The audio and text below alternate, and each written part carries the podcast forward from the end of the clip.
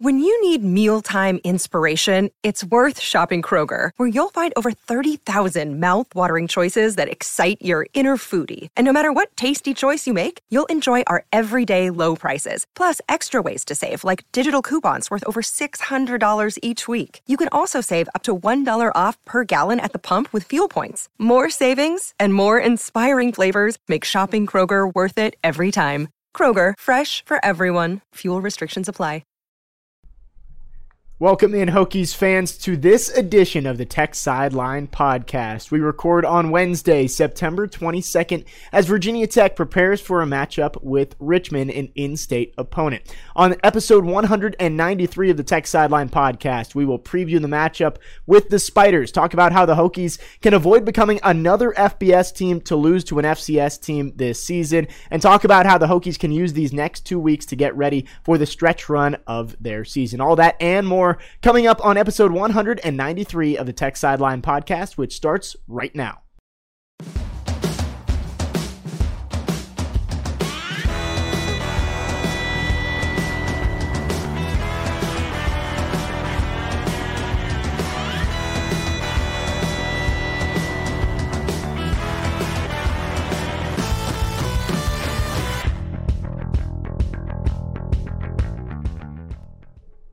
We welcome you in if you are listening archived on Stitcher, SoundCloud, Amazon Music, Google Podcasts, or Apple Podcasts, or watching archived on YouTube. If you are watching live on YouTube, be sure to like, comment, and subscribe, and also drop a comment or question in the chat below, and we will get those to Will and Chris later on in the show. The Tech Sideline Podcast, as always, is brought to you by the Southeast Regional Training Center, bringing Olympic hopeful athletes to one of the fastest growing and best wrestling programs in the entire nation. You can go to southeastrtc.com to learn more and donate today. I'm your host, Jake Lyman, as always, usual crew on the set here. Will Stewart across the way, our founder and general manager. To my left is Chris Coleman, Tech Sidelines lead analyst and columnist, and behind the scenes, our greatest producer in the land, Malcolm Stewart, as always. But we do have a new addition on the set today in our fourth chair. It is Katie Adams. She has done some work with Virginia Tech SMA's 3304 Sports, doing 3304 kickoff shows, stand ups, also working with Learfield IMG and the Virginia Tech Sports Network. So we welcome you, Katie, to the show. Maybe introduce yourself a little bit. Sure. I'm Katie Adams. I'm a junior in the SMA program at Virginia Tech. I am from Blacksburg, but originally from Richmond. I moved here when I was about 15 because my dad got a job in the Hokie Club. So I'm a fifth generation Hokie, grew up just embedded in this program. Love this place and the people here so much. Um, I spent some time in the recruiting department as well. So that was kind of my first true love with sports, but uh, took this year off to pursue sideline reporting and studio show hosting and things of that nature. Well, Katie was on our 3304 kickoff hosting last week as well, so you can check that out too. But uh, a so, camera. So your today. dad is Steve Adams. He is. Used to do Tech Talk Tuesday, is that right? Yes. So Yeah. that was a weekly radio Oh, show. I was in on his show several times back in the day. I, I used to have like a regular weekly gig uh, and, and go on the show. That, that was a while ago. That was a long time ago. Yeah, that was good for him. Now he's doing all around the ACC with Andrew Alex, six to seven, ESPN Blacksburg. Cool. I didn't know that. And he does he does play by play for Blacksburg High School football games as well. He so. does. Wow. That's cool. He's He's, a a man, man of of many many talents. talents. Yes. yeah. So anyway, welcome to the show. Uh, for those watching on video, yes, we did finally hook up a fourth camera. Um, for now, it's a webcam. You know, we're still working on getting a video switcher in and hooking up the fourth video camera, but we didn't want to wait anymore. We wanted to bring Katie in and wanted to put a camera on her. So she'll be doing the usual uh, fourth chair stuff, which is following the YouTube chat, pulling the questions out, looking up stats and stuff when we need them. But we're also gonna add some more stuff in, uh, um, have her do some.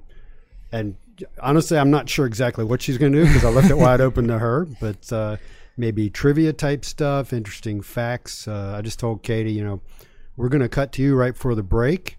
Have some stuff ready to go, whether it's trivia or, or facts or stuff like that. Do your research and so uh, no pressure, but it's got to be awesome. I, I know what she's going to bring today, just so I can be prepared and don't step on her toes a little bit. But I, I want to surprise you guys. However, I did tell her, and this was a hint. I texted her and said, you know, the last time these two teams played, I was there. so we'll see what she comes up with out of that. We'll see. Maybe we'll get that story later on in the show. Virginia Tech getting ready to face the Richmond Spiders. Second game against a lower level opponent this season. Hokies took care of Middle Tennessee 35 to 14 two weeks ago, but in these types of games, the question is always, is this a trap game? And I wrote it down earlier, and I, I was reading Chris's preview, which is now live on techsideline.com, that 10 FCS teams have beaten FBS teams this season. And for comparison, the last two years combined, there were only five times that happened. Is that It- right? Okay. It's been kind of crazy how many times that one AA teams are beating FBS teams this season. and four of them have been Power Five Yes. teams. Uh, the most famous of which, I suppose, is Florida State. Jacksonville State, is that right? Jacksonville Yeah, State. Now, you know, the crazy thing is, like, when Virginia Tech lost to James Madison in 2010, which is the last time they lost to an FCS opponent, you know, you, you knew it was kind of a fluke, Yeah. right? Uh, five days after losing to Boise State, uh, Tech had been a really good team in 2009 and brought back a bunch of guys. You knew you had a future NFL quarterback in Tyrod and, and a bunch of NFL running backs. So you just, you kind of had the feeling that that game was a fluke. When it happened to Florida State a couple weeks ago, you didn't, it wasn't a fluke. It wasn't a surprise at No. all. You know, you watch these games, and, and I watched a fair amount of that game, and Jacksonville State was athletic. You know, they're, they, I thought so. Or, well, it's just, they seem so, maybe, but like they also lost to UAB 31 to nothing. Florida State's just terrible. You know, and then, yeah, it's, it's college, college football, man. It's a week to week thing. Well, so. it, it was also a last second touchdown, too. So it wasn't like Yeah. it. w- Uh, Well, it was it was pure effort on the play of the safety from Florida State. He just Pure kinda, lack of he ju- effort. lack of effort. Yeah. He just watched. He just started ball watching. You know, Yeah. expecting his guys down the field to make a play on it. And if he had just kept running full speed, he would have been able to tackle the guy when he made his cutback. But I, there's just so many severe problems in that program. But anyway, that's uh, I don't, I don't, I don't, I don't hate that. yeah, this, this is not a bad thing. Well, Florida State, one of the Power Five teams that lost. I think you wrote it in your preview. Do you know the other three who Arizona. Oh man, I edited that preview just last night, and I can't remember. We got did- two you didn't- Pac-12 teams. Arizona is one of them, and an SEC team. Vanderbilt. Vanderbilt, Vanderbilt lost to- Andrew Allegretta's Commodores. Yeah, well, lost to East Tennessee State. Yes, twenty-three to three. Oh my goodness! And what was the other Pac-12? a ranked team lost week one. Oh, who was it? Washington. That's right. That's right. Who, Now, who, who'd they lose to? I want to say Eastern Washington, maybe. I'm not 100 Well, percent sure on that. they're that. not They- ranked anymore, They they? were. They're not ranked anymore. but those are just four of 10 FCS wins over FBS teams this season, and again, four Power Five. There had only been three Power Five losses to FCS teams in the last four seasons, so it's been kind of crazy.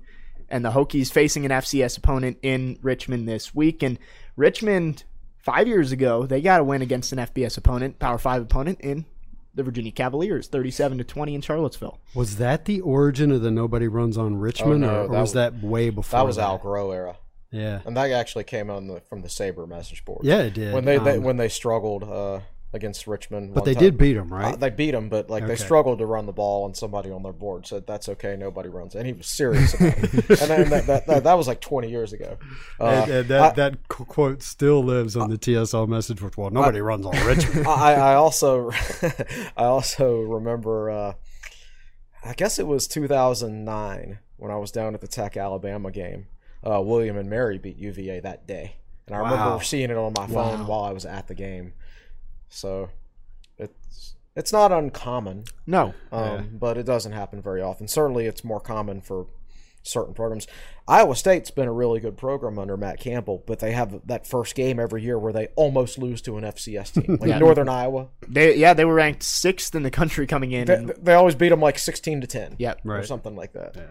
Well, looking at this game, and, and I hate to say it, but it does have all of the kind of elements of a trap game. An emotional loss on the road against a rival last week. You have a bye week coming up, and then Notre Dame to follow. And Richmond isn't a slouch, two and one, only lost to a top ten FCS team in Villanova. So definitely kind of has those thoughts there. Hokies have to at least be focused this week. Certainly an odd game. Uh, Richmond fell behind fourteen to nothing.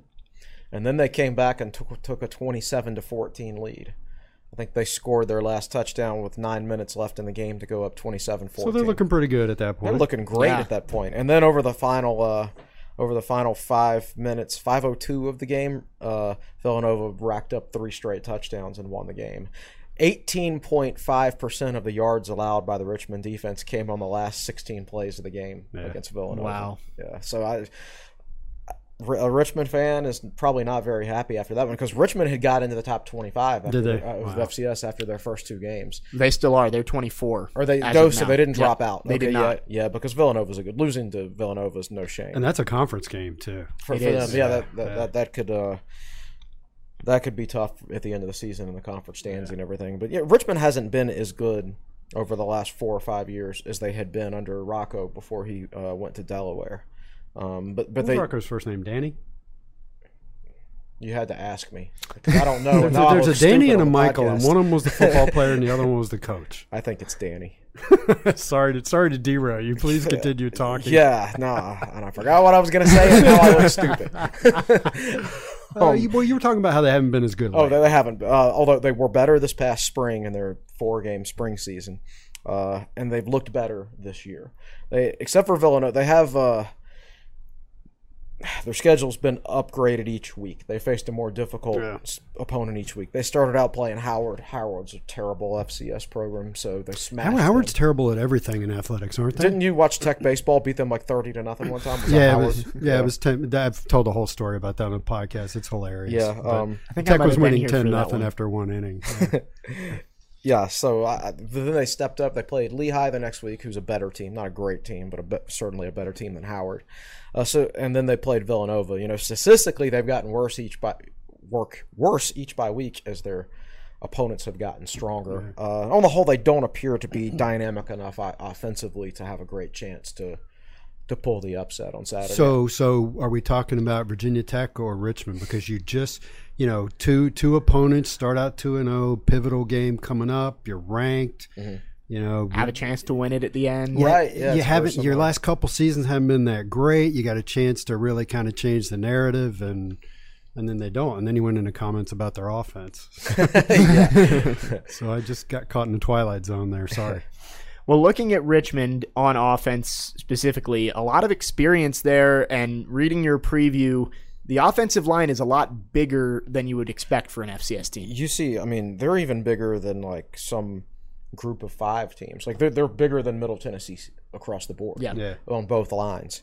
Uh, big doesn't necessarily mean good, because if these guys were like big and athletic, I mean, you wrote in your part of the preview they'd be playing at the F- FBS level instead As a of the- group, yeah. yeah, As, as a group. Some of them. Now there are be. some good players in there. I mean, Kobe Turner was uh, the CAA Defensive Player of the Year last year, and he's a preseason All American at, at the at the FCS level. And Kobe Turner is uh, 6'3", 290 He's defensive, defensive tackle. tackle. Yep. Uh, Tristan Wheeler, who plays linebacker for them, he was uh, the CAA Freshman of the Year a couple of years ago, and he's, I believe, he was a preseason All American this year too. Uh, So to put that in perspective, he's 6'2", 228. Mm-hmm. Tyler Alan, Alan Dressler- Tisdale's 6'3", 228. right. Tyler Dressler's 6'3", 245, plays linebacker. Um, gr- grad student, so either in his fifth or sixth year. Uh, I got, I'm sure he plays the Mike linebacker spot for him. You know, he's an all CAA player. Um, so I, I, they're bigger than most FCS teams and even some group of five teams. They're very experienced, and their strength of their defense appears to be up, up the middle. I, I do think that this is a solid defense, a solid FCS defense. Um, the the offense, though, though they are big and experienced, they just seem to to lack explosives explosiveness. They're they're averaging about 350 yards a game, and that includes the Howard game when uh, when they put up over 500 yards, uh, or maybe 350 yards per game isn't right, but they, they, they haven't they haven't been very dynamic the last two weeks offensively, under 400 yards, um, and, and certainly Tech will be the best defense they'll have faced th- so far. So, so I make up the roster cards for the site. So I type in the starting lineup. So I notice when teams are big or small or young or old. And certainly when, when we were doing Middle Tennessee, what stood out to me was how small they were and how young they were. uh, they turned out to play okay. Yeah. Um, but look at typing in stuff for Richmond. I think we were talking about this right before we started recording. It's something like seven graduate students mm-hmm. start on offense and defense, and there's another three or four seniors or redshirt seniors. And there's only one starting player on the entire team that's under six feet tall, and that's their five eleven running back. Yeah. So they're they are they are a good sized team. Not having seen them play, you know, I don't know what their style of play is, how athletic they are, any of that. It, stuff. se- it seems like there's a clear recruiting strategy for them to be a bigger team than all the FCS they have their teams they template, face. as you're Impose always their yeah, exactly. They they And I certainly bet they have- red shirt too. I bet they red shirt. Ding, Uh, ding, It looks like Uh, it. it looks like they do. There's They've a got whole a- bunch of R seniors. Yeah, a lot of R Rs on juniors. the- Yeah. So so when I make up the roster cards, that's another thing I do. I I, I load the rosters for teams. And I throw it into a, a Microsoft Word table, and to save space, I take the capital R dash and replace it with a small r. I do a global replace, and I'm pretty sure Word said I replaced this like 65 of those R dashes in in doing this roster card. That's a ton of kids who redshirt. that's what you have to do. There you go. If you want to win football, Well, we're going to make up. all right, we didn't talk about red shirt Where are the red all on lights? Monday in the podcast. so we're going to make up for that today. But no, that, I think that's a smart way to run a program, uh, particularly Richmond. The, the other thing to remember about Richmond is, you know, they've got a ton of guys from the state of Virginia. Yeah. So this will be a big game for them. Um, I'm sure Tech evaluated some of these guys, and sometimes it can be a very, very thin line between an FCS player and an FBS player. Um, Kobe Turner, a lot of people didn't even think he was an FCS player. He was a he was a walk on, and now he's an All American defensive tackle and an accomplished pianist. Apparently, just thought I would throw that fun tin. There you tidbit in go. There, yeah. Uh, I, I did a search on him to see if he was in any way considered an NFL prospect, and, and it came up uh, about how he likes to play the piano instead of talking about NFL. So I guess he's not an NFL prospect, but he has another career he can fall back on. He may have another future there.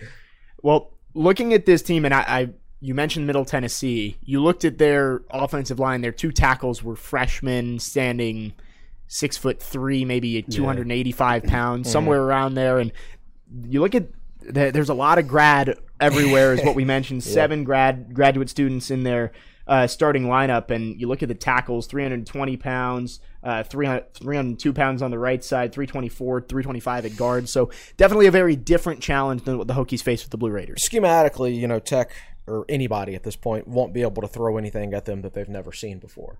They're so experienced. They've Yes. played in so many college football games through the years, and and you know, there's only so many plays and so many formations and things like that that you can call. So they'll have seen everything at some point in their careers that, that Tech will throw at them this weekend.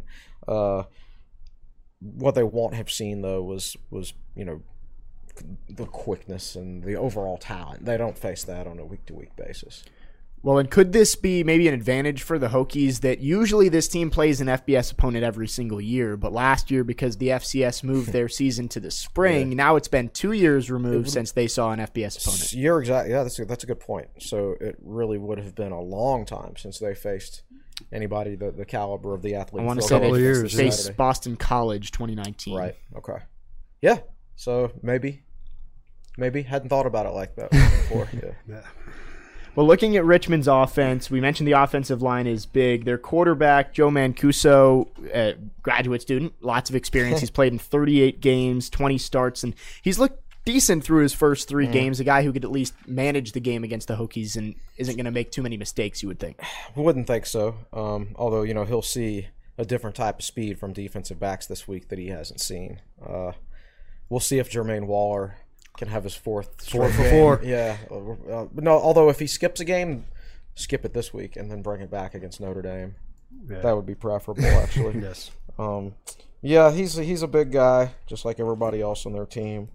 Uh, the thing I noticed about their offense, and I, I probably should have put this in the preview, but they're really good at time of possession. So I think they understand that they're probably limited a little bit from an explosive standpoint on offense. So they really do a good job of trying to control the clock and shorten the game and things like that. So this is really kind of like an FCS version of Virginia Tech, except you know they're they're they're a bigger FCS team than Virginia Tech is FBS team, um, but but similar style from a strategy standpoint. It seems like so. I, I would expect them to do that on Saturday. I, I would expect. Uh, I wouldn't expect them to be snapping the ball with 20 seconds left on the play clock or anything like that. They're they're going to want it to go down. So uh, And, and Tech hasn't been actually playing at much of a pace this year either. This this could be one of those games where each team runs 65 plays. You get s- six possessions for the entire game or something like that. Yeah. It's interesting because I, I, I, I kind of went hard to the hole in the Middle Tennessee prediction. I predicted 45 to 10, and I'm, I'm over that. And I don't remember exactly what I picked here. I'll look it up before we before we say later. But I definitely dialed back on the expectations as far as the score. And just you know having this conversation makes me think. Uh, look up what the over under is and maybe bet the under. well, uh, there is no line on this game, so good luck. With Yeah, that. okay. I didn't. I didn't figure there probably would be. Well, I wanted to mention Virginia Tech's offense. There's been a lot of flack thrown towards Brad Cornelsen in this offense after the West Virginia game. I know it's not what's going through their mind in the locker room or in the coaching office, but could this be a prove it kind of game for Brad Cornelsen where say, you know what, we're going to go throw up 50 and kind of silence people f- for a couple of weeks before Notre Dame? I think if you're an offensive coordinator, if if you if you do have a game like that, people are going to say, "Yeah, but you were playing Richmond." Ri- yeah. right. Uh, so I don't think there's much he can do with that at this point. I don't think there's much most offensive coordinators can do. You're always one bad performance away from getting thrown under the bus.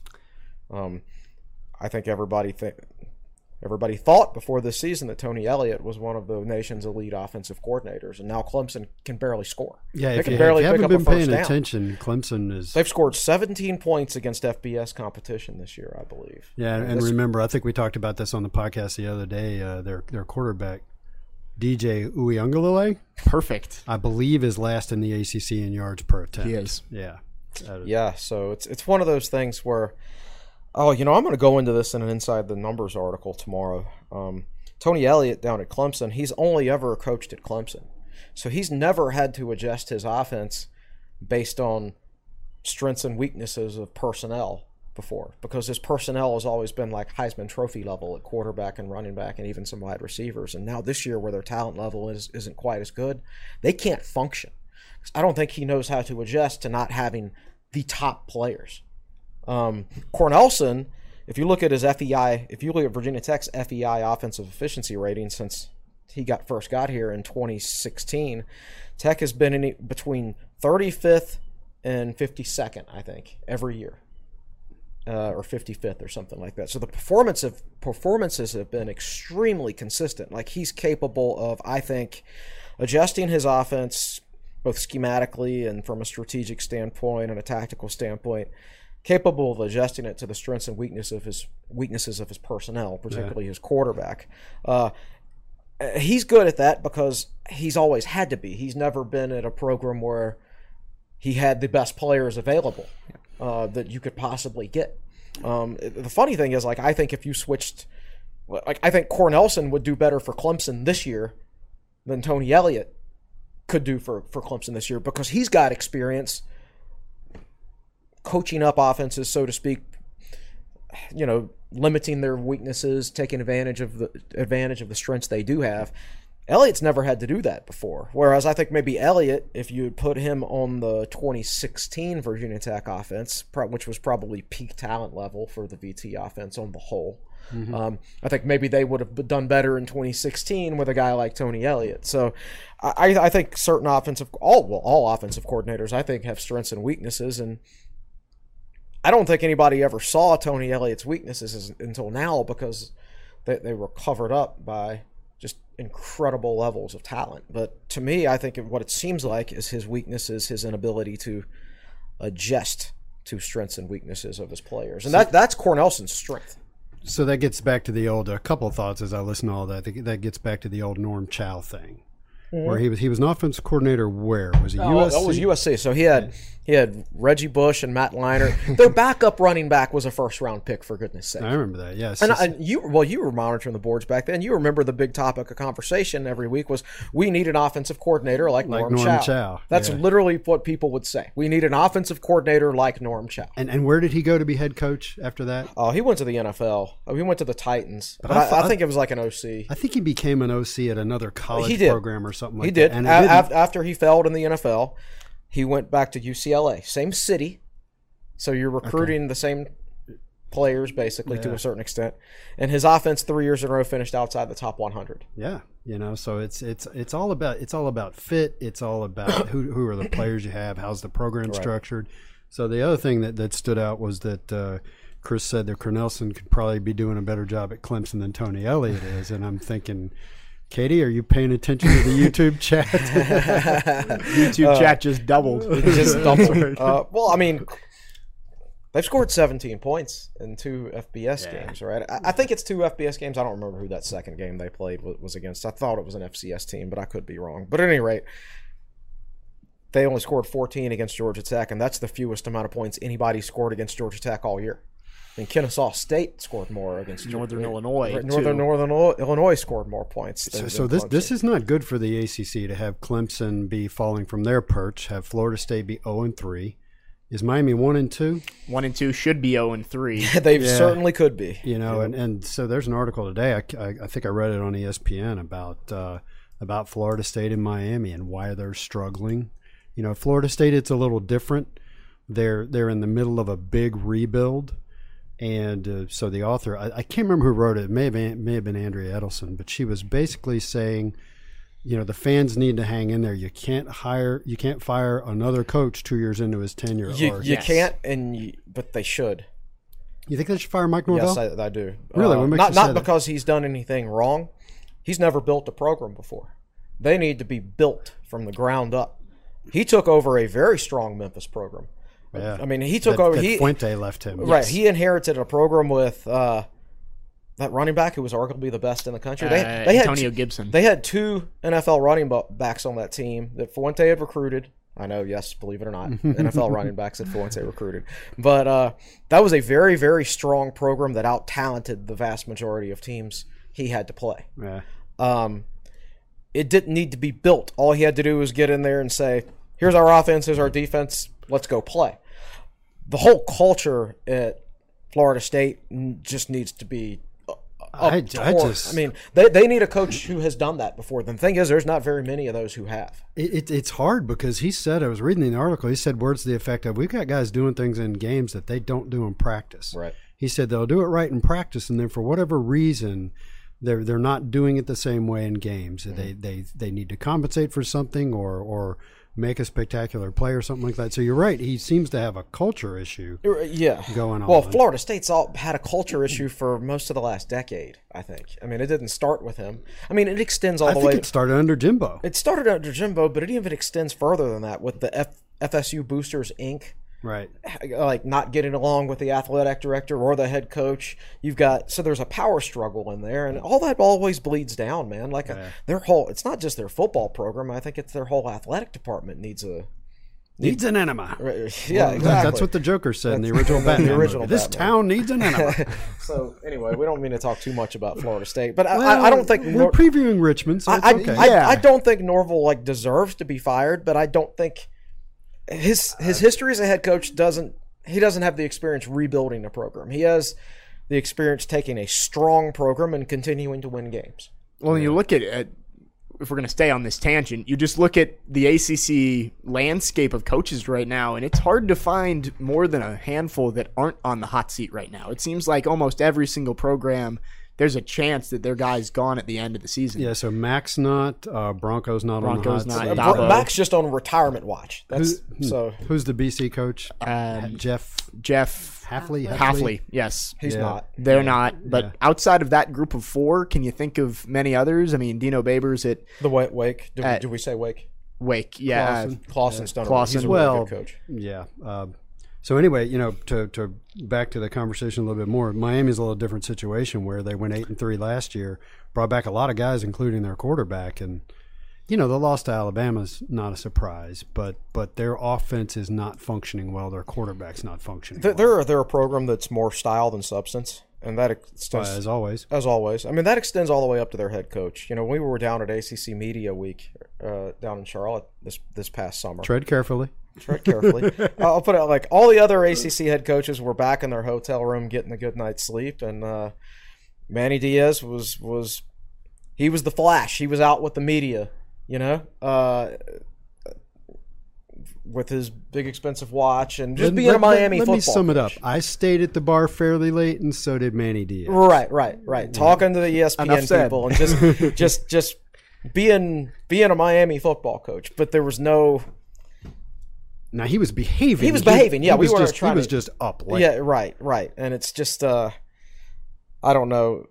It just doesn't seem to indicate I think he talks a good game. He really did. He- he- yeah. he yeah, and- I remember and- that him being up there on the on the stage, and he's a chatterbox. Yeah, he can talk. It's just I just don't think he's uh, they had a Not- good year not- last year, but um I just don't think he's I don't know that Miami will ever be that Culture changes are hard. Yeah. When you've been building a culture for a couple of decades, it, it's hard. and, to, and, it, and it's and it's so hard that like it's partially ESPN's fault. You know that they they ran the program about the U and Miami developed such a reputation that I think that for a while there. I remember Michael Irvin going into the locker room before Miami practice one time and just yelling at the Miami players. And this is well after Michael retired from the NFL. Right. And he was yelling at the Miami players, telling them, you guys are basically just going out there and not doing anything. But uh, you think because you've got a U on the side of your helmet that you're going to win football games and that you deserve to be praised. You don't understand that we had to work so hard. You don't deserve the. You don't understand the mentality we had. You guys aren't tough enough. I've, I've said this many times. I don't care for the way they behaved back then, but they wanted to win. Right. They worked hard Yeah. and they wanted to win. And I just don't. I don't. I, I think the same thing has happened to, to a certain extent, to the seven five seven in the state of Virginia. We've had this conversation before, and that's partially Virginia Tech's fault. Like I remember back in Tech had so many great players from the seven five seven back in the day. But I, I mean, I remember back around two thousand five when the player when the players from the seven five seven who played for Virginia Tech started wearing the seven five seven eye black under their eyes, and it was like they really made it. They really wanted to make a point of where they were from. yeah. And so I, you're seeing a mini Miami situation out there where I just I don't think I don't think the current crop from out there really understands the toughness that those old players from out there have. Yeah, all those, all those long term legendary coaches, and they were tough players. They were tough players, and, and now, but I, I and I think some of those old school players are feeding into it. I mean, I, I you see guys like Cam Cheeler, Ch- Cam Cheeler, Cam Chancellor tweeting stuff out like uh, everybody's they're born different in the Just seven, and I'm like, don't tell them that, Cam. I mean, you, you don't don't don't inflate their egos. They they need to understand hard work and toughness and not whether they have a fourth or fifth star next to their name and and, and where they're from and things like that. I mean, Or how many Instagram followers they had. yeah, I mean, Cam Chancellor was a 180 pound two star recruit who turned Yeah. himself into an All American. Yep. Um, He wasn't born that way. And he I, wasn't born that way. I think you look at Miami back in the day and you see all these guys who are perennial all pros in the NFL Michael Irvin, Ed Reed, Frank Gore. You don't see a lot of great NFL players coming out of Miami over the last few years. Maybe highly recruit or touted prospects, but they're not making it in the NFL. yeah. Anyway, Anyway, Anyway, back to our Virginia Tech. I want. I, I'll pull it back in a little bit here. Both of those fan bases, FSU and Miami, maybe having thoughts about their coaches. A lot of talk about Brad Cornelsen with the Hokies fan base.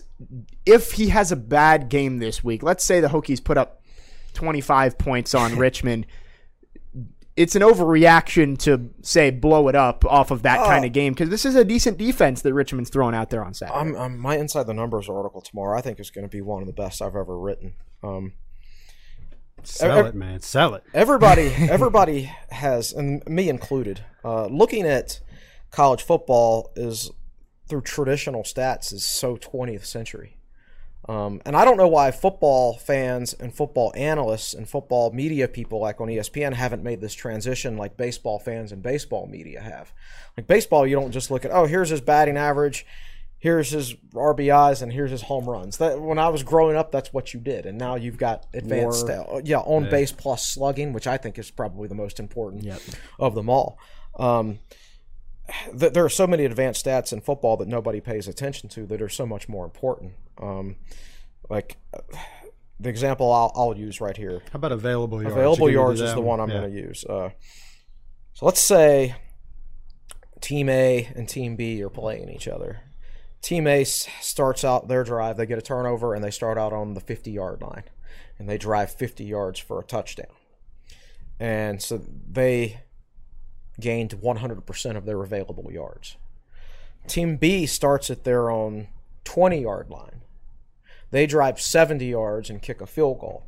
They have more total yards than Team A.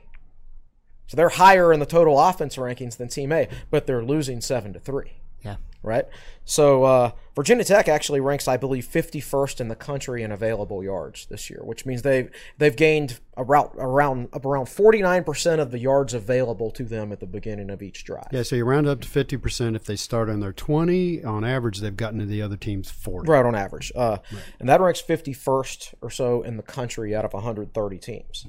Uh, where they've struggled, obviously, in the red zone, but generally speaking, they have not had as much trouble moving up and down the field. They, there's just not as many possessions in a Virginia Tech game. Like like uh, Central Florida ranks, I believe, sixth in the country in total offense, and Virginia Tech, I think, is 107th. But Virginia Tech has gained a higher percentage of available yards than UC, than UCF. UCF just runs a lot more plays and runs at a faster pace. They're not more efficient. They'll, Um, they'll go three and out four times, but also go eh, the score a touchdown right, eight right, times. Right. There's just a lot more plays in their games. Syracuse is another. Sy- Syracuse averages, I think, almost a what, what? Let's see. Syracuse almost is like 10% below Virginia Tech in available yards, but they're 34th in total offense because Dino B- Babers thinks it's. He, Doesn't he run like 80 or 90 plays he's not game? doing it as much this year, but but they're still they get they get the ball a lot. There's more possessions in a Syracuse game. Um, So total offense, total defense, scoring offense, scoring defense isn't necessarily necessarily reflective of how good a, a, team is or isn't these days. That's a very, like I said, 20th century way of, of looking at it. I, and you've seen the media, you've seen ESPN embrace modern baseball analytics, but you don't see them doing it as much with football. Like you, like you know, you turn on a football broadcast and the announcer's like, "Oh, this team ranks this in total defense and and things like that." So the big issue for Virginia Tech's offense is uh, is red zone offense. Uh, they're getting there. Mm-hmm. Yeah, they're no just question. not converting w- when they do get there. There's going to be fewer possessions in a Virginia Tech game, so you're not going to have as many total yards. So just kind of continuing that thought, he's he's he's correct about all that. I, I wonder, you know, you're talking about the the world at large, and, and you're correct, but also I think among Virginia Tech fans, the whole the the Bud Foster uh, era and aura about Bud was all about total defense, finishing first in the country in total defense. Mm-hmm. Right. Three or four times in his career, I Yeah, think. yeah. There was one year where Bud's teams were fourth, first, first, and fourth in total defense. Yeah, right. and that that was the Vince Hall. That was like the first four years of the ACC when we joined Yeah, the ACC. yeah. That, that and and he had oh, he had the most talent and he had the best set of linebackers I think he ever had. So that's also part of it. You think of it in that way, but I always, and this isn't an advanced stat. Don't get me wrong, but I, the thing I always paid attention to with Bud Foster's uh, defenses was what is their third down conversion percentage, and his best defenses. One year, his team held teams to twenty two percent. Just mind blowing numbers. Now Justin Hamilton's defense is having a pretty good year, and they're at like thirty two or thirty three percent right now. They're, Anything uh, below they're- and they're 24th in the FEI defensive efficiency, even though they're only like 74th in total defense. so right? so, the, so there are some statistics that tell you more than others, and and there's that old thing of how time of possession is a meaningless stat. Yeah, it is. All right, well, I think that might be a good time to get towards our break. But first, we have Katie here today, and we're going to send it over to her for her, her segment. We're going to come up with a name for, for what it, this is called, but Katie's corners too. Eh. it's a little bit cheesy. That's what I said last night on the phone, but we'll, we'll figure out something. All right, little tidbit for you here. Want to touch on Caleb Smith really quick. Obviously, had a phenomenal game last weekend, um, and good timing because this weekend his family would be in town to watch their alma mater. His father played football for the Spiders from 1988 to 1990, so he just missed that last meeting between the Hokies and the Spiders in '86. I want to say. I did not know that. Um, and then mom, of course, played basketball for the Spiders. So little family rivalry going on this weekend, but I'm sure they'll be cheering for the Hokies. So this may think. sound like a silly question, but they met at Richmond, right? They were there at the That's same what time. I would assume. So I don't. I didn't see what year his mom was there playing basketball, but I think that'd be a good guess to say late '80s, early '90s. his best friend played for Richmond too.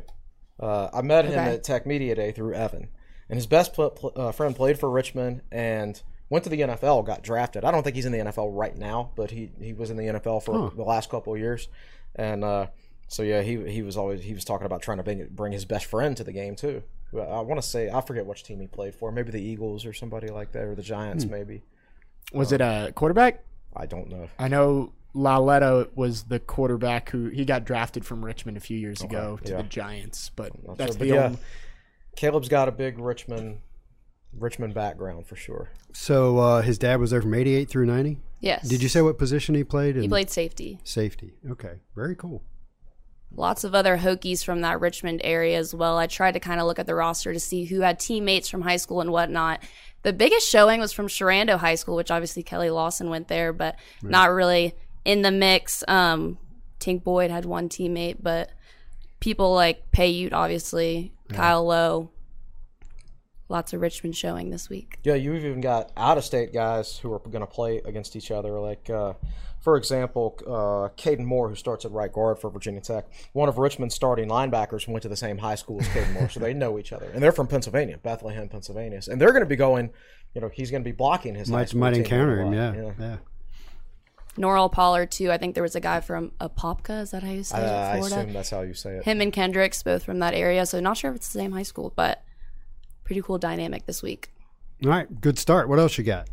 All right, trivia trivia wise, obviously Jermaine Waller's living up to his preseason hype. Three picks in three games. Who was the last Hokie to have three picks in three games? Oh, my goodness. Now, can hmm, can that include somebody like intercepting three passes and, and One then, game? Yeah. Or, you- or you does it have to be? three consecutive, Consecutive- games with an with an interception? Correct. Wow. Okay, It's easier than you think. I didn't get the answer from her, so I, I'm Uh, thinking uh, too. uh, Fuller, Kendall Fuller.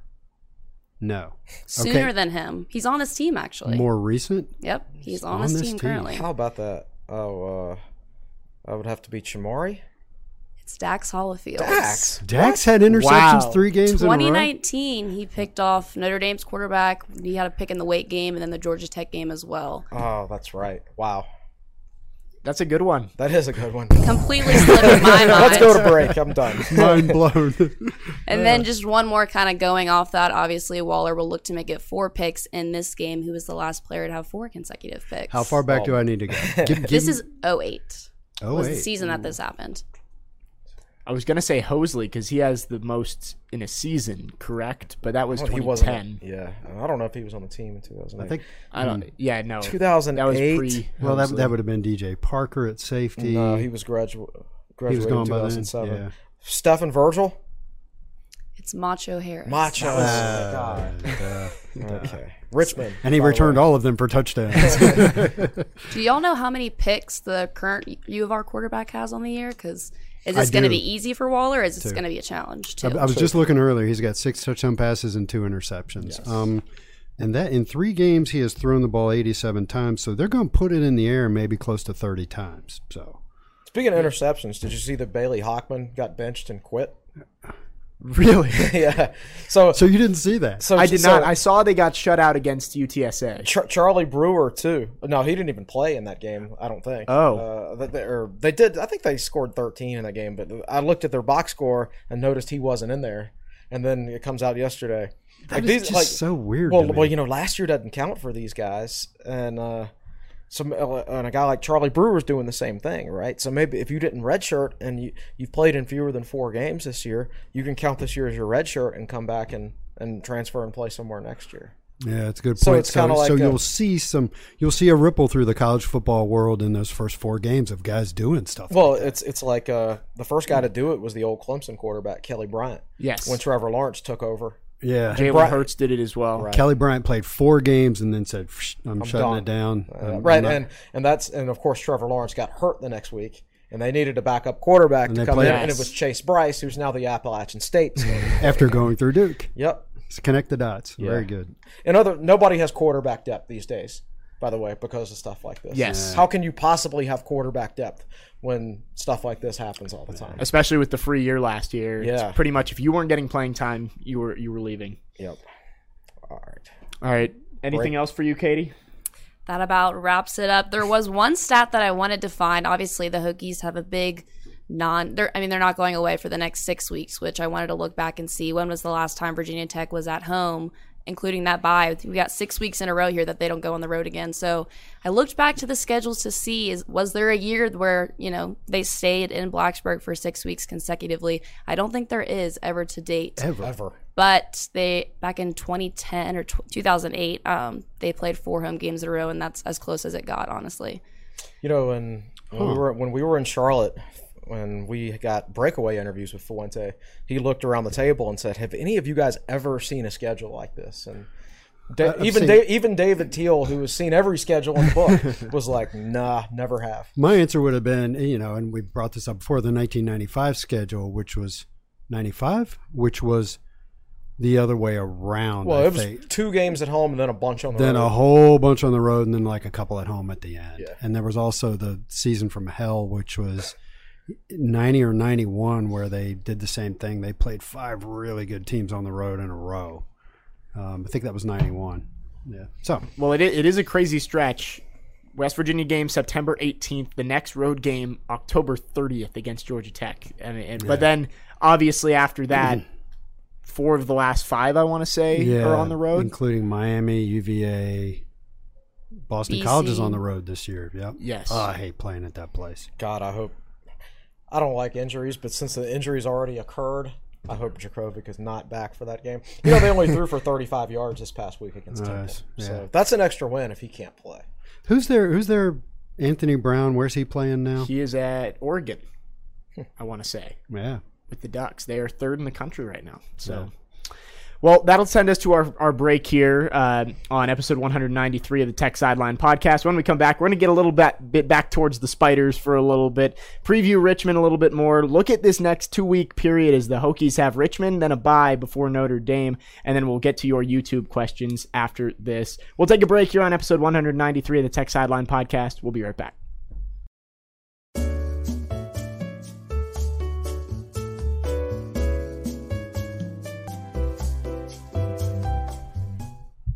We welcome you back on episode 193 of the Tech Sideline podcast. We've got a full crew on set Jake Lyman, Will Stewart, Chris Coleman, Katie Adams to my right in our fourth chair, and then behind the scenes, Malcolm Stewart is our producer. We're previewing Richmond today on the Tech Sideline podcast brought to you by the Southeast Regional Training Center. We've talked about a lot of stuff early on. We've talked about ACC coaching, but we got to bring it back to the Spiders a little bit here. Game Saturday at noon from Lane Stadium. And usually, when an FCS team beats an FBS team, it's because they have like an explosive playmaker who just has the game of his life and scores three, four touchdowns. Seems like Aaron Dykes could possibly be that guy for the Spiders. He has 166 yards, three scores in three games this year, and he's also a pretty good kick returner as well. Yeah, second week in a row, Virginia Tech has faced a very good kickoff returner. Uh, he he does have a kickoff return for a touchdown in, in this season, and I think in 2019 he returned two for touchdowns. Uh, Tech did a great job last week against one of the nation's elite kick returners, and that was probably the most disappointing part. Is we sat on this podcast last week and highlighted kickoff returns as as possibly a deciding factor in the football game like whichever side gained an advantage could win the game. And if Tech shut down West Virginia and we could somehow manage to uh, break off a big return, which I thought was possible, then Tech would have a chance to win. Sure enough, that happened, and they got down into the red zone after that kickoff return. And Did they not score on that one? That was the one was right right- before the right half. before halftime, Right. Where Well, that, that the- was the the, missed review- field, the missed field goal. the review and the missed field goal. Mm, Yep, yep, yep. Well, when you think about it, defense and special teams set up Tech three times, and those were Mm-hmm. the three red zone trips that they didn't get in. Yeah, the big kick return, the fumble, and the interception. That's all of them kinda ended in weird. zero Yeah, points. but yeah, you know, Dykes is a good player. He hasn't put up as big a numbers running the ball as you would expect from somebody who's like a really good kickoff returner. But you know, he can catch it some as well. Um, I, I would, I don't know if I would go so far say is he's like their best offensive player, but uh, m- maybe he is the one that concerns me the most when you consider his contributions in two phases of the game. Well, and they have a couple of decent receivers as well. Isaac Brown, Leroy Henley. They've combined for over 300 yards and three scores in three games. So maybe a little bit of a test from an FCS opponent against the Hokies. And a, again, a bigger set of receivers that you don't necessarily see all the time. Uh, 6'3", 196, 6'1", 202. Yeah, right. uh, a lot of times at at the FCS level, you see guys 5'10 or shorter and like 170 pounds, uh, just not really big guys. But that's not the case with Richmond. yeah. Yeah, and, and Brown averages 16.1 yards per catch. That's that's pretty impressive. and Hensley on the other side, 6'2", 215, the biggest Yeah. of the three as well. So definitely some, some possible playmakers for the Spiders on the offensive side. Looking at the Hokies, it's a little bit of a banged up team. We saw Silas Dzansi go down against West Virginia and still kind of a mystery who's going to be playing right tackle on Saturday. How important is it that the Hokies maybe can get some of their their wounded players out of the game earlier, get up ahead, and use this bye week a little bit more effectively? I- I'll, I'll really be looking to see who's going to play right tackle in this game. Yeah. If it's Dzansi, I'm actually going to be mad. Because if he couldn't come back into the game against West Virginia, then there's no way he could be 100% this Saturday. Right? So Dr. Don't- Co- Dr. Coleman. don't throw him out there in a, in a game that you're going to win and just have him get hurt again, just like you did to Ricky Walker in 2018 against William and Mary, which possibly cost Virginia Tech the Old Dominion game the very next week, or, or what you did to J.C. Coleman against y- you know Western Carolina back in Right. 2013. Um, you know Mitchell last year starting the game against Miami and or, or excuse me Liberty and only playing able to play five snaps. Herbert starting that game as a kickoff returner, but that was the only snap he could play. Like, how could you not know before the game that the guys aren't ready to play, that aren't that they aren't physically capable of playing? So don't play. so Silas get all that ironed out. Yeah, is just what, is what Chris is don't saying. play him. Yeah. Is what I'm saying because there's no way he's going to be 100. percent uh, And you, you know you need to use this game kind of as an experiment to figure out if he can't go against Notre Dame, then who are you going to start at right tackle? Like I know Silas Dzansi can play football. He's he's honestly been our best offensive lineman this year. So you don't I don't need him to play against Richmond to be able to say, uh, oh yeah, the, the only way he can play against Notre Dame is if he can play against Richmond. That's not true. Even if he missed a couple weeks of practice, I'm fine throwing him right back in there uh, against Dude, Notre dude's Dame. been He's so around long enough. We are we Uh, already know he can yeah, play. so I, I hope. Uh, I, I want to see Burmeister's contact limited this week. I'm an advocate of running him in big games that you might lose, and not running him against the Middle Tennessees and Richmonds of the world. Um, but uh, you know, again, kind of like Middle Tennessee, you know, I just hope you know the fourth quarter. You can watch the fourth quarter with comfort and seeing. Oh, let's see how oh Jalen Jones plays, or let's see how Cole Nelson plays, and you know it's an opportunity for development for a number of young players, and you know for for a while there, Virginia Tech football, I think they, from a player development standpoint, they got set back a little bit because they stopped blowing some of these non-conference teams out, which cost them the opportunity to develop some of these guys. like the 2012 to the 2015. It re- really kind of started around 2012, I think, Yeah. when the offense went in the tank right. And, and every game became close. Exactly. Yeah. Um, so get some of those young guys in. Uh, hopefully, like Dean Ferguson in the first half again. Yeah. Uh, just like you saw against Middle Tennessee earlier this year, I think he's got a bright future. You know, you got to be able to manage all that while also winning the game too. But I, I I don't think that's going to be a problem. I, I know there's been upsets and everything this year, and I know, I know JMU lost to or beat Virginia Tech back when you were like nine, right? But Yeah, I believe so. yeah. So I was going into fifth grade. Yeah, I might have been 11 or 12 because Okay. I was at the Boise State game. okay. Oh, so- oh, gosh. No kidding. Yeah, so it's but it's just again, I, like I just can they can Richmond win the game? Yes. Are they likely to? No, no, Not at all. Not even close to being likely to. Hmm. So Well, and it could be tough for the Hokies. Parker Clements, a guy that they're excited about and probably want to get game reps. And Dzansi goes down. He didn't travel to West Virginia.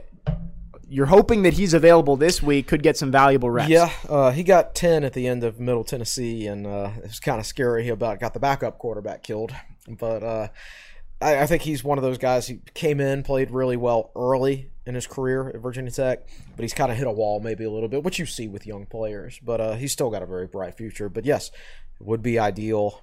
Um, I don't know if I want to start him um, because Richmond's defense is a solid defense. Uh, I don't know if I want to start him at right tackle with, uh, you know, your starting quarterback potentially nursing a banged up shoulder, but at the same time, like I, I don't, I don't think Brock Hoffman's a good option over there either. No. Um, I, I don't know. Actually, I think I'd be all right with. Uh, oh gosh, what was I? Tyrell Smith over there from a pass blocking standpoint, Yes. but I don't think he's strong enough to to move anybody at the point of attack because we, we saw that on the fourth and short against West Virginia when they ran behind Tyrell Smith was, which I didn't think was the right thing to do. um, so yeah, I just hope to see a number of young players getting time to to develop along with a win, of course. Well, the Hokies are looking to put that one away early. You look back, actually, the last time Richmond visited Lane Stadium, the Spiders left with a win. That was in 1985. Last time the Hokies played the Spiders was 1986. We've kind of been hinting at it. Want to let Will tell his story. He was at that game. I'm, I'm I'm more blown away about the fact that I don't remember the 1985 game. Um, That would have been your senior year, right? You know, I, I think I was sort of AWOL in 1985. Uh, um, I think I missed a couple games that year. Uh, A little bit of senioritis. no, I was a senior in '86. Oh, you were a senior in Um, '86. I think they got off to a bad start in '85 and and wound up being six and five. They closed with some wins. Who knows? Maybe I gave up after the Richmond game. Um, but uh, I, I mean, I don't remember a whole lot about the '86 game per se. I know it was played in Richmond. So uh, I remember me and a bunch of college buddies drove there. There must have been ten of us or something like that. And what's weird is I don't remember where we stayed, or I don't remember anything around the game. I remember some of the game. Um, I think the final score was seventeen to ten. Katie or anybody else, can you research the 1986 Richmond Tech score? Sounds- was it exciting. 17 to 10? Yeah. you know. Now, I also have in my head that Richmond Stadium seated 17,000 fans. Maybe I'm just getting the 17 score confused with the 17,000. But, uh, of course, that was the year Tech won the Peach Bowl. And Chris Kinzer, at one point, made a ton of kicks in a row, like 13, 14, 15 kicks in a row. But that game was fairly early in the season, and that was the the last kick he missed maybe all year. He he may have even missed two in that game. So you had no inclination that this guy was gonna. He made a 50 yarder in the rain to beat uh, um, Kentucky. He of course made the field goal in the Peach Bowl to win that. So he was he was very clutch, and he may have even made like 17 in a row. But I remember he missed a couple that day.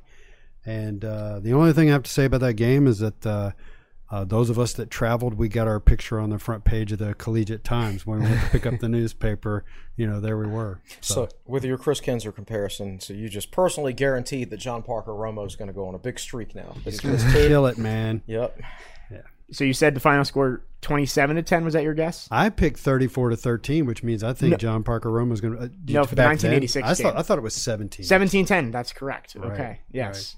I can't remember any of the scores from last year, but I can remember one from 1986. and no, I did not look that up ahead of time. That's totally from memory. 1985, Virginia Tech lost 24 to 14 at home against the Spiders. The only other time that Richmond has beaten the Hokies in Blacksburg, 1950. So long time ago. Um, do you have the full history there? I do. Because Richmond had a running back named Barry Redden, and there is a percentage of the YouTube chat that is reacting right now to the name Barry Redden.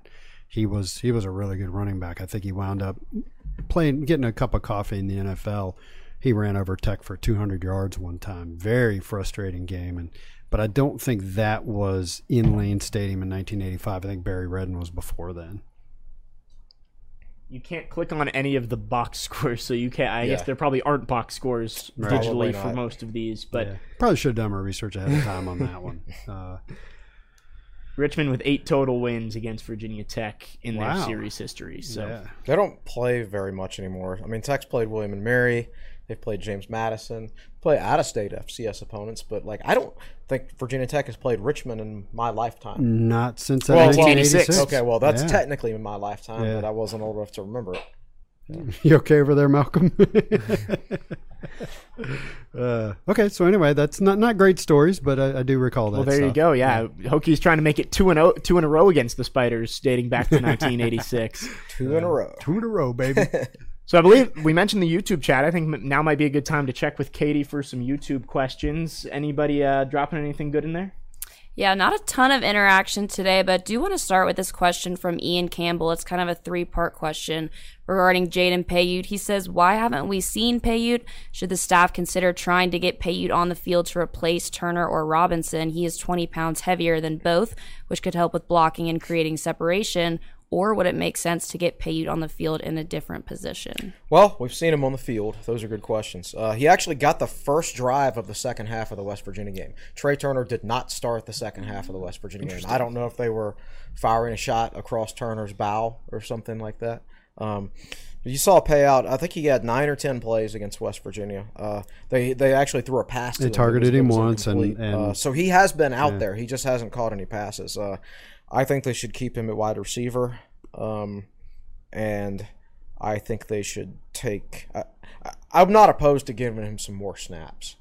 Um, I, he was also hurt during the preseason, so you have to consider that. But uh, I mean, my my basic thought about the wide receivers in general, not just Payoute, is I think they need to take a, a hard look at wide receiver development when Yeah. we get to the offseason.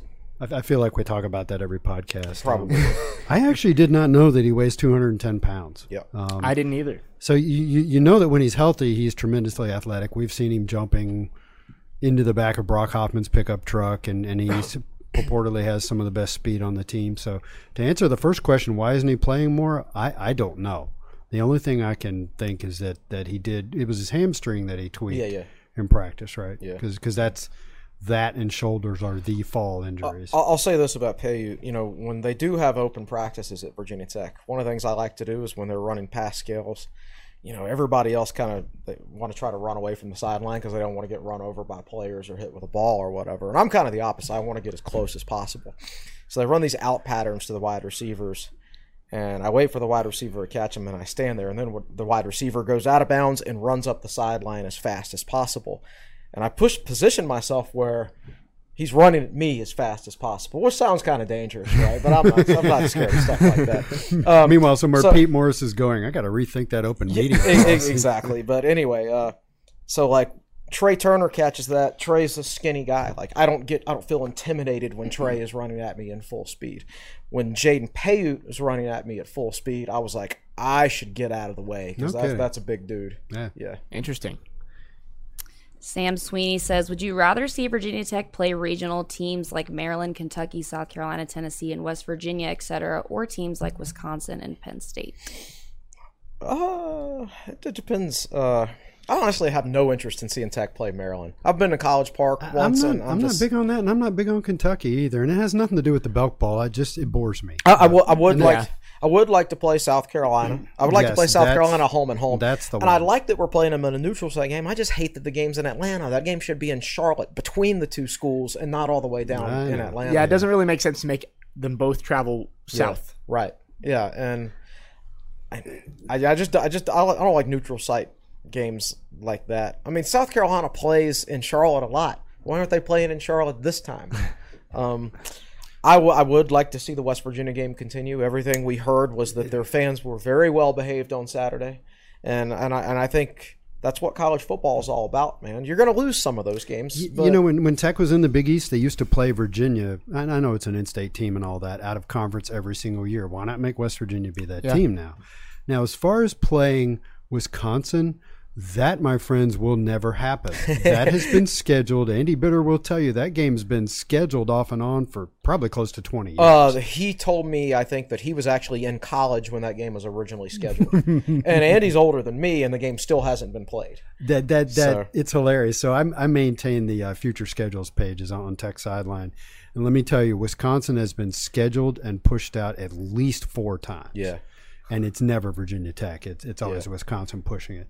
And you know the whole uh, Penn State thing. My wife is a Penn State grad, and that was supposed to happen last year. I know. I, I- know. There, I know a guy in Blacksburg. He's retired. He's a Penn State grad, and he was he, he doesn't pay much attention to Penn State football, although he does donate to their football program. We've had that conversation before. But anyway, his his roommate from college is like a gets an RV and goes to Penn State games like that. And they were going to have a college reunion down in Blacksburg for the Penn State Wow. game last year, and they didn't get to do it because of because the game got canceled because of COVID. Uh, But but what would I prefer to play? Um, I think probably more of the Wisconsins and Penn States, and you know the whole Purdue thing. Purdue's not a good team, but it was interesting to go up to Purdue and, and, and see Yeah. a game in their state. Yeah. Um. I.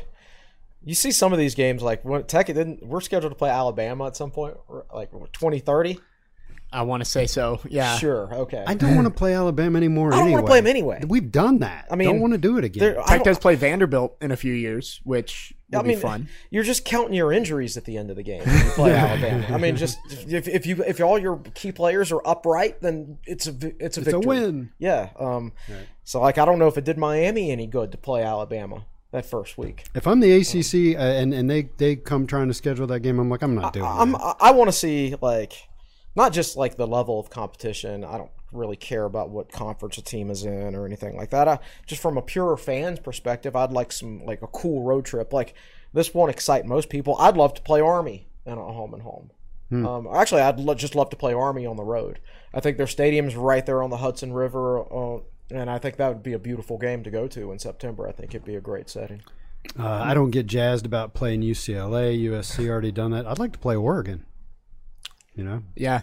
Well, mention Vanderbilt, Nashville. That's always a fun time to go. Well, there, we so. Tech used to play Vanderbilt back when I was in college. They, uh, I think Ashley Lee set a Tech record with three interceptions. Oh no, the Ashley Lee record was, I think he returned two For a touchdown. interceptions for touchdowns, and they were they totaled like 190 Something- yards they were or something both really crazy long. like that. Well, I was looking forward to the Middle Tennessee trip last year because it was so near Yep. Nashville. Yeah, yeah, that's right. Both of the Alabama games in Atlanta, those were both Georgia Dome games, right? That was Correct. I do have to say, playing South Carolina in, uh, in Mercedes-Benz Stadium, I've been to that stadium. It is fantastic. I flew through Atlanta this past spring, and you know, you look down on the city from above, and you and you can't miss that place. It's the mo- one of the most unique looking buildings you'll see from the air. I, I went there two falls ago, so 2019, and it's just you walk in, it's like you're in a spaceship. Like it- it's so different than any other stadium you walk into. Yep. Cool. Do we have one more? Jumping back to this Cornelsen conversation before we wrap it up, last one from Jack Fendrick. He asked, while Cornelsen may be better than Tony Elli- Elliott with lesser offenses, with this being his and Fuente's sixth year, aren't they responsible for the lack of talent? Yeah, Yep. I would say that. I, I think. Uh, I think they made some mistakes maybe with the type of quarterbacks that, that they they targeted to a certain extent.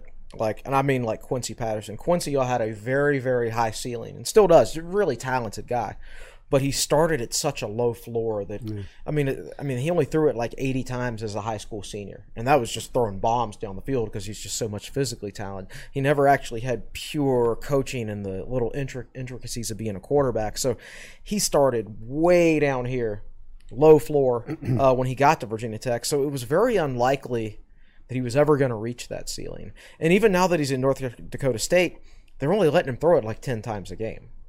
So, And and yeah, there's some good highlights from their game the other day, but his receivers were also wide. right. And they're such a strong running team. And it's just. I- Josh Jackson was the most cerebral cerebral quarterback they've had here, Yeah. and he was showing big signs of improvement, at least statistically, as a sophomore. But then he got hurt and transferred. Uh, Hooker actually took a look at him a little bit on uh, huddle this morning because I was figured this conversation might come up, and uh, he's one of those guys. He threw a lot of bombs and ran a lot when he was in high school.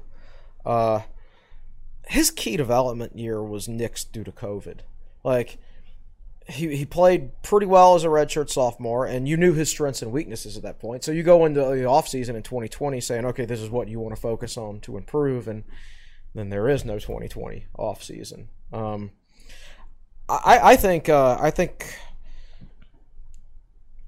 I think in some positions they've recruited well. Like you can't say they haven't recruited well at wide receiver, right? I mean, It's just been Tayvion was a four star player. Tre was a four star player. Payoute was a four star recruit. I mean, Payoute was like number four in Virginia. Daryl Simmons was a four star. Yeah, yeah, right, right. Um, so I mean, I just I I think the the issue there is more of a development, and and it may be evaluation too, because because there there have been some four stars to come in the program that yeah, you saw Elijah Bowick was a four-star. Right, right, Bowick right. And, and Simmons were both four stars, and they they never scratched. Yeah, I, I still think that's like you can't have you can't be that unlucky, right? When all these guys who are at least high three stars are uh, just not working out. But to me, to me, it's like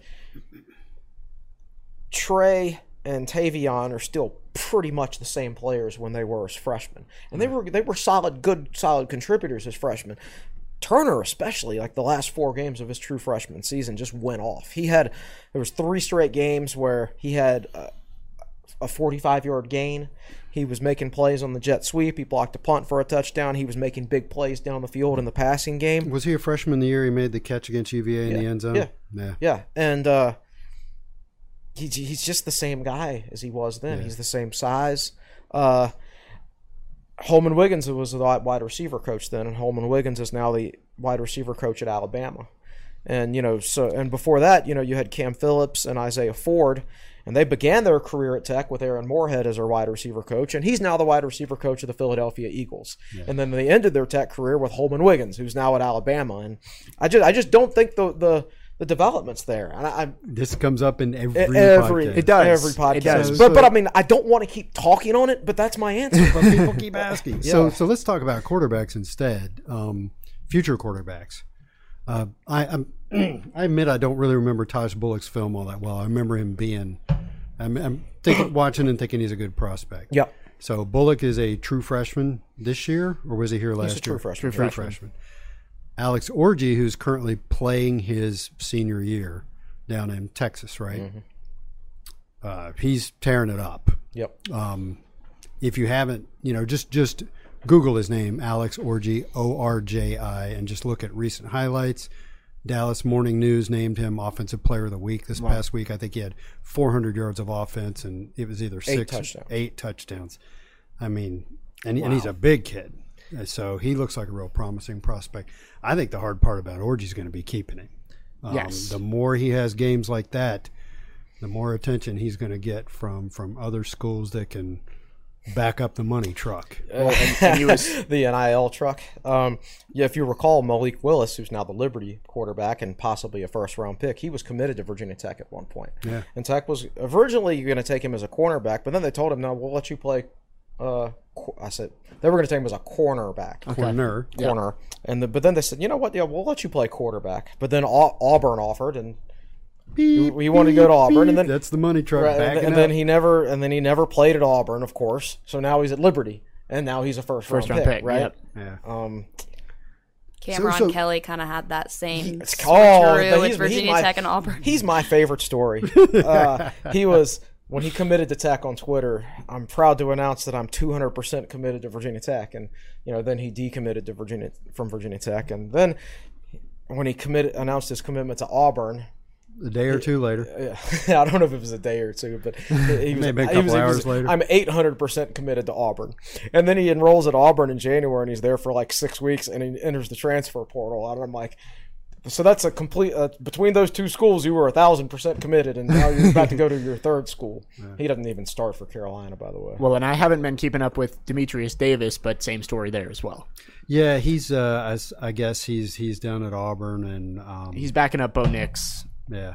Now the thing is, I don't think Auburn can pull that trick this year. I mean, if, if you're Virginia Tech, you just tell Orji, look, they signed this guy last year. Bo Nix is there. They got this guy who they stole from us last year, who's just as highly rated as you were. Yeah. You know, you're going to be more blocked there than than you would here. Yeah. And the, the money, the money truck, as you like to call it, doesn't matter so much for him. His mom's a surgeon. Oh. So, So it'd have to be a very large It'd amount. Very large. Brinks- By the way, I'm not talking about cheating. It's now the NIL money truck. It's all above Yes. board. It's all legal. You know, so I'm not accusing anybody of anything. Well, and you would think Te- with technically, it is illegal. You can't use it on the recruiting trail.